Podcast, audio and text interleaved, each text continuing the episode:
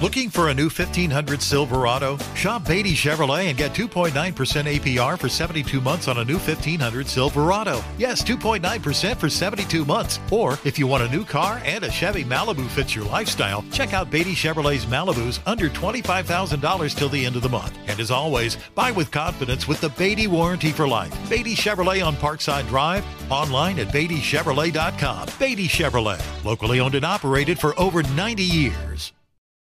Jay Phillips, who's on 107.5 The Game, our Cumulus station there in Columbia, South Carolina, as the team from there will be coming to Knoxville this weekend. Jay, it's great to have you on the show. As always, what can you tell us about what you've learned about this South Carolina team almost halfway through the season, year one for uh, head coach Shane Beamer?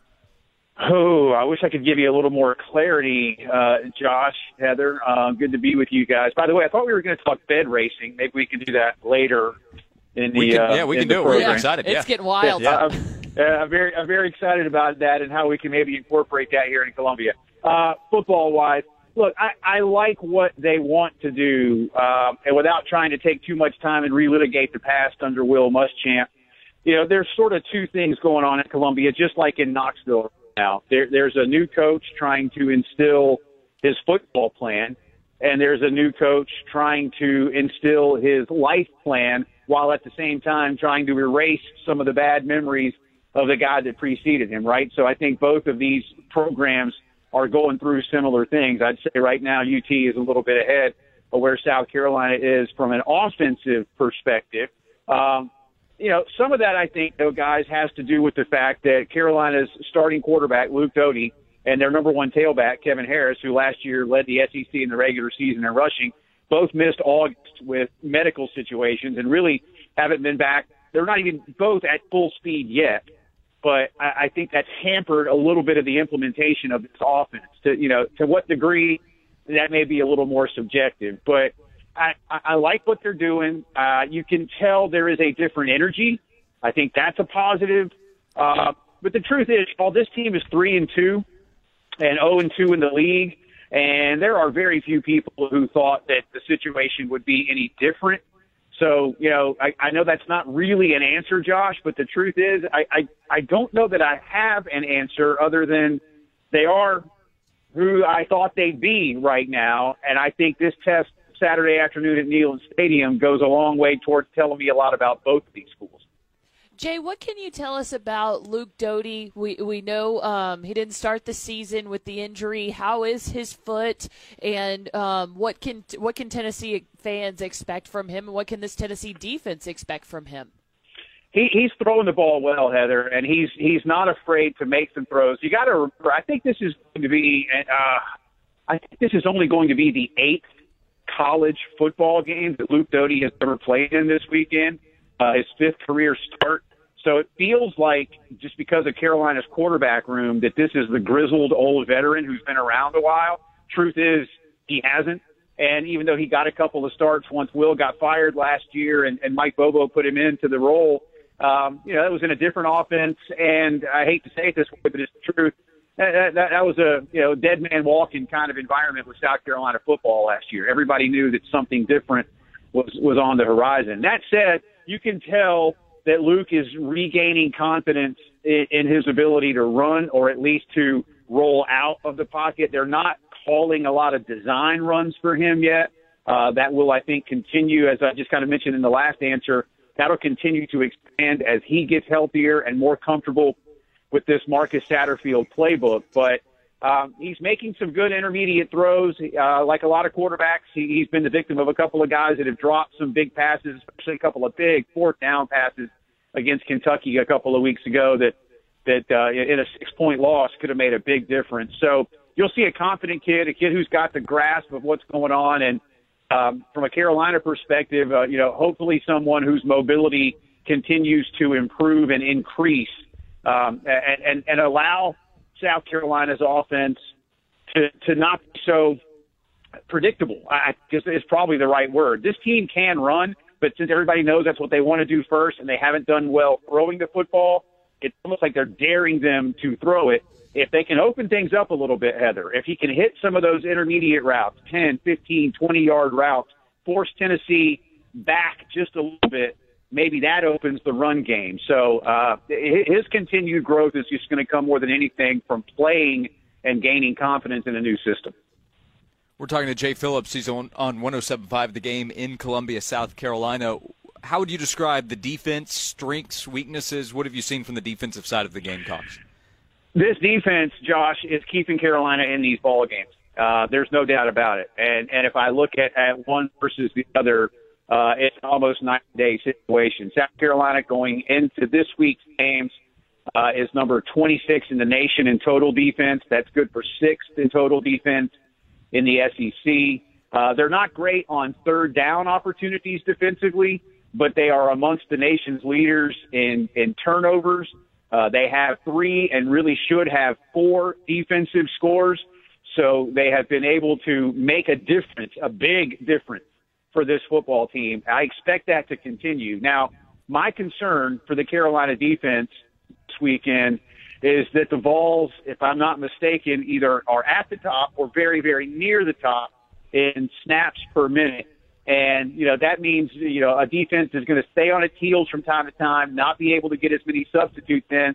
Carolina's down a couple of key contributors, either through injury or suspension. Sherrod Greene, a linebacker, probably done for the season. RJ Roderick had a targeting call last week against Troy. He'll have to miss the first half of the Tennessee game. Uh, that's a he, he's a he's a defensive back kind of safety spot. Little, it's an interesting position for Carolina in a four-two-five. But RJ can do a lot of things. Rick Sandidge up front is one of the great defensive linemen at Carolina. He is still out with injury. Uh, they've got a lot of guys they rotate there, so there are bodies. Uh, the defensive line is very deep, very experienced. South Carolina's defense will have to be a, a true difference maker. Maybe they don't have to score a touchdown, Josh, but uh, compared to the offense, the Carolina defense is playing at an SEC level, and that the offense needs to have time to match. But but what Tennessee does offensively is, uh, I think, a very big concern for this Gamecock defense. Jay, where do you think the fan base's confidence is at right now for this South Carolina team, with it being Shane Beamer's first year? Yeah, I, uh, kind of all over the place, and I suppose it depends on the type of fan. Uh, you know, there is, as you guys know well, there is the type of fan that doesn't give a crap about whatever the situation is, go win the football game. Uh, you know, then there's there's sort of that middle group that understands change was warranted. You always want to win. You'll be a little bit patient, and then there are those on the other end that you know almost might look at a year like this, you know, for for say Coach Beamer here in Columbia, or even guys like you know Coach Heupel up in Knoxville, and say, look, I'm going to give him a year zero. Things were so bad. You know, we lost so many guys to the portal. Uh, people just didn't care anymore. COVID took a lot of everybody, the wind out of everybody's sails. So, you know, I, I think all three of those are true. Um, after Kentucky, though, Heather, it was it was pretty bad around here because Carolina uh, was three to nothing in turnovers in that game. Uh, Kentucky only scored a touchdown on the opening drive of the football game in the first quarter. Other than that, it was field goals. And yet, you know, you say they found a way to lose. So I think that one stung, and it was Kentucky, which people still can't quite get over that they're better than a lot of schools now in the SEC. Um, but I think I think patience is still winning the day. But uh, you know, it, it can wear thin pretty quickly if you're losing in a way that people think is is unacceptable. And uh, when you're beating yourself a lot too, bad penalties, stupid 15 yarders, you know, 12 men on the field, you know, it, it, it makes people upset. There, there's no doubt. And those things need to be corrected pretty quickly. Hey, Jay, one more football item. We'll get you out of here. South Carolina's already played Georgia. That's a team still on the schedule for Tennessee later. How good is Georgia? What do you think of the Bulldogs while you watch them go up against South Carolina? I man, Josh, you know we we've all been around this league a long time now. Uh, I have seen Georgia annually uh, in my nearly 50 years uh, of life, not coverage. Uh, I've seen Georgia on an almost annual basis, and uh, I, you know, I don't want to go too far yet, but there is a different feel around this Georgia team. If you'll think about it, there were times, especially September into mid October, when it felt like Georgia needed to kind of ramp up, you know, and that something might hold them back a little bit. You know, maybe it was a field thing in the summer and a couple of key contributors were out. You know, I I don't feel any of that. I I didn't witness it in the Carolina game. Uh, I watched a good portion of their Arkansas game last week, and I thought they were even more dominant. I think Kirby has this team squarely focused every snap relative to uh, you know years gone by when I don't always think that was the case for Georgia. Look, they might go to Jordan Hare and lose on Saturday. Uh, you know, Auburn's pretty good, but I, I think there's a reason Georgia's a two touchdown favorite on the road. Uh, they look different to me, and a good different if I'm a Georgia fan. I, not going to predict the title or anything like that, right? Because I know how good Bama is too. But I do think there is a a positive difference for this Georgia football team relative to what we've seen in the past. And let's face it, it's typically a 10 win team or more, right? Yeah, it it seems that way to this point. Jay Phillips on the game in Columbia. Are you bringing bed races to Columbia? Is that the next move? We have them uh, on Halloween Day here in Knoxville, thanks to Im Lilly for uh, Special Spaces, which is a, a really cool organization. Well, I, I here's what I want to do. Um, yeah. I want I want you guys to give me some kind of debriefing when this event is done. And uh, I've heard of these things before uh, in limited capacity, so yeah. I want to hear how you guys run this thing. And uh, if all goes well, I would I would love to to to take this idea and, and bring it down here. So keep me posted. Yeah, we'll tell you about Take it and roll with it. Get there, it? There you go. Get it? Put you over there.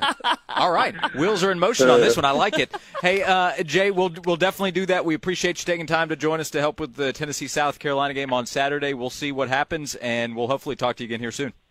All right, guys. Appreciate y'all.